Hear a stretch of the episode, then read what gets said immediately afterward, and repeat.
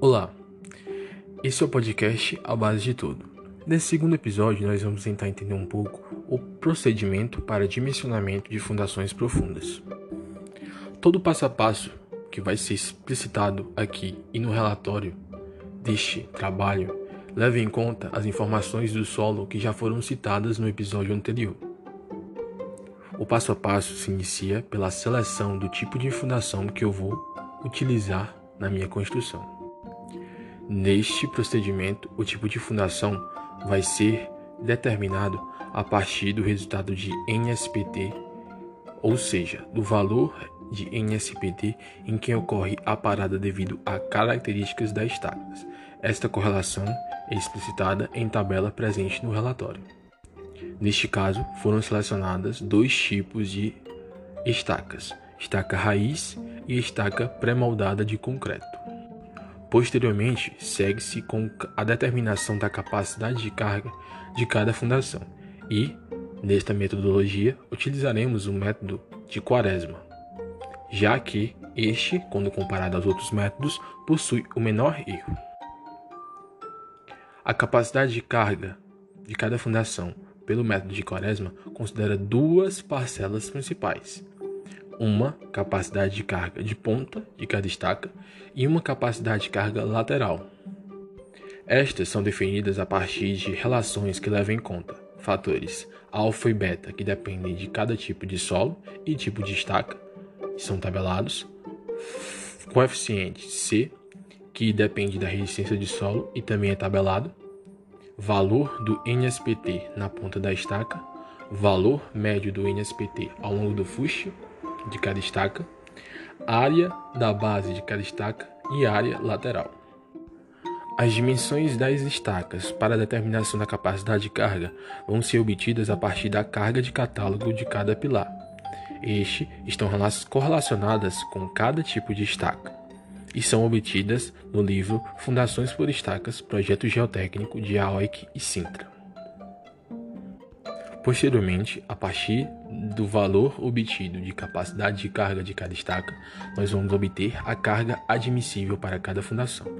E, considerando que o método utilizado foi o de Quaresma, nós vamos ter duas relações possíveis para o valor de carga admissível.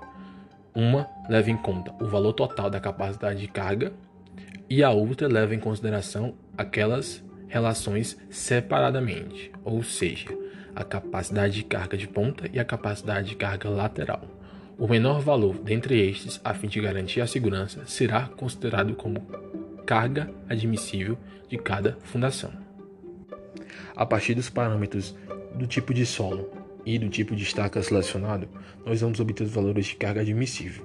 Estes valores devem ser comparados com a carga de catálogo que depende de cada tipo de estaca e de suas dimensões. Neste caso, obtivemos os seguintes resultados.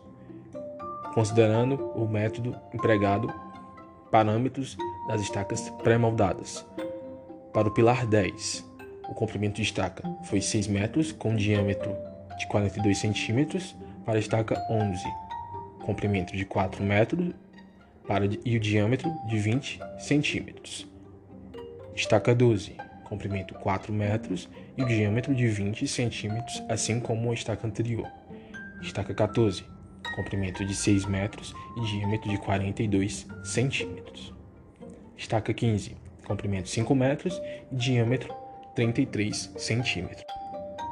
Agora, considerando os parâmetros para estaca tipo raiz, obtivemos os seguintes resultados. Pilar 10 sua estaca correspondente com diâmetro de 41 centímetros e comprimento 6 metros. Pilar 11, 12, 14 e 15 obtiveram o mesmo comprimento de 6 metros, variando o diâmetro da seguinte forma: pilar 11 e sua estaca correspondente 12 centímetros, pilar 12 e sua estaca correspondente diâmetro de 10 centímetros, pilar 14 e sua estaca correspondente, diâmetro 41 centímetros, pilar 15 e sua estaca correspondente, diâmetro 25 centímetros. Após a aplicação do método e a comparação daquele valor que eu informei, carga admissível e carga de catálogo, notamos que, para os dois tipos de estaca, em todos os pilares não existiram valores de carga admissível superiores às cargas de catálogo. Dessa forma, pode seguir com o processo de dimensionamento, mantendo as dimensões já informadas. Agora precisamos verificar outro detalhe importante relacionado ao dimensionamento de fundações, que é o recalque. O recalque ele vai ser calculado considerando o valor referente a duas parcelas principais, que é o recalque devido ao encurtamento elástico da própria estaca, já que esta como peça estrutural é submetida à compressão, e outra referente ao recalque do solo devido às deformações verticais de compressão dos estratos de solo subjacentes à base da estaca. Estes dois valores somados me dão um valor de recalque total. Cálculo dessas parcelas leva em conta as dimensões da minha estaca, os valores de módulo de elasticidade, que são diferentes dependendo do tipo de estaca, no caso 28 GPa para estaca pré-moldada de concreto e 21 GPa para estaca raiz. Além disso, esse é calculado para cada espessura de camada, ou seja, devemos inserir o valor dessa espessura também na fórmula considerada. Além disso, temos dois coeficientes K e a razão de atrito alfa, que são tabelados e variam de acordo com o tipo de solo. Obtendo esses valores, ainda precisamos considerar um outro detalhe, que é o recalque gerado pelo efeito de grupo. Ele foi utilizado no método de Aoik e Lopes, pois leva em conta a interação entre todos os grupos e elementos isolados da fundação, estimando a contribuição de cada um nos recalques dos demais. Este é calculado da seguinte forma: eu multiplico um fator alfa, que no caso desse estudo é 1,5, já que o material é areia, e multiplico este fator pelo valor total de recalque que obtive anteriormente, somando aquelas duas parcelas que eu citei. O valor total gerado pelo efeito de grupo não deve ultrapassar 25 mm, que é o limite estabelecido em areias. Agora vamos aos resultados.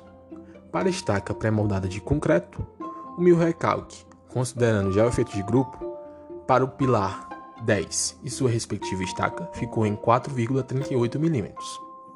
Para a estaca do pilar 11 foi 2,68 mm. Para estaca do pilar 12 foi 2,68 mm também. Para estaca do pilar 14 foi 4,38 mm, assim como da estaca 10. E para a estaca do pilar 15 foi 2,49 mm. Dessa forma, nota-se que nenhuma das estacas obteve, gerou, recalque superior a 25 mm, que é o limite estabelecido para areias, ou seja, o dimensionamento segue correto. Agora, considerando os valores para os parâmetros ligados à estaca raiz, nós obtivemos os seguintes valores de recalque considerando o efeito de grupo. Estaca do pilar 10, 3,09 mm. Estaca do pilar 11, 2,05 mm. Estaca do pilar 12, 1,99 mm. Estaca do pilar 14, 3,09 mm. Estaca do pilar 15, 3,09 mm também não ultrapassando o limite máximo de 25 mm, na verdade ficando bem abaixo deste limite. Agora vamos falar um pouco sobre alguns processos ligados à execução dos dois tipos de estacas que foram citados anteriormente, estaca raiz e estaca permanente de concreto. A estaca raiz é executada a partir da perfuração rotativa do solo e eu garanto a estabilidade da minha parede de solo durante essa perfuração considerando o uso de um tubo metálico durante essa escavação. Além disso, para facilitar o procedimento, eu faço uso de circulação de água. Finalizado o processo de perfuração, eu faço a fixação da minha armadura. Isso, é claro, é estabelecido, dimensionamento dessa armadura é estabelecido na norma NBR 6122 de 2010, projeto de execução de fundações. A partir disso, eu sigo com a inserção de argamassa e posteriormente faço a retirada gradual do tubo metálico à medida em que eu for inserindo argamassa para compor minha estaca. A estaca pré-montada de concreto apresenta um procedimento diferente do, do para estaca raiz. Este tipo de estaca é cravado no solo através de percussão, com um bate-estaca em queda livre. Logo, o procedimento gera perturbações nas regiões vizinhas. Dessa forma, a aplicação desse tipo de estaca deve levar em conta todos esses detalhes para garantir que eu não tenha prejuízos nem acidentes nas edificações vizinhas. Além disso, a estaca pré-moldada de concreto ela requer alguns detalhes a respeito de transporte, já que são elementos de grandes dimensões, em alguns casos, e eu preciso estar vendo qual rota eu vou levar em conta para deixar essa minha estaca no local de aplicação, no meu canteiro de obras. A partir desse método que a gente explicitou aqui no podcast, nesse episódio do podcast, e também nas relações que estão lá no relatório que vocês podem conferir, a gente nota que as cargas admissíveis perdão, da estaca raiz são menores quando comparadas às estacas de concreto pré-moldada. Além disso, os recalques gerados pelas estacas raiz também são menores quando comparados aos gerados pela estaca pré-moldada de concreto. Isso só não vale para pilar 15, a estaca do pilar 15. Aconteceu o contrário, eu obtive um recalque superior na estaca raiz. Considerando que não, nós não temos algumas informações do entorno dessa área que vai ser construída, nós deixamos essas duas soluções possíveis, pois elas possuem bons resultados e podem ser aplicadas dependendo daquela, daqueles requisitos que eu citei anteriormente. A questão do transporte que eu tenho, que eu vou ter para levar essa minha estaca, e a vizinhança no entorno, se eu tenho muitas residências, o estado dessas residências, porque se meu batistaca gerar muita perturbação, eu posso causar acidentes. São todos detalhes que devem ser vistos por quem for projetar esta minha obra. E também tem a questão do custo. A minha estaca raiz ela gera um custo superior quando comparada ao custo gerado pela estaca pré-moldada de concreto. Além disso, eu tenho uma movimentação de terra superior na estaca raiz, já que eu vou ter uma escavação de volumes maiores do que eu faço na estaca pré-moldada de concreto, que é feito por percussão. Dessa forma, são duas opções, como eu disse, possíveis, mas, é claro, levando em consideração todos aqueles outros aspectos que só podem ser selecionados a partir do conhecimento de tais características do entorno da obra e do valor que se quer investir naquela obra. Aqui eu encerro esse episódio. Até mais, pessoal.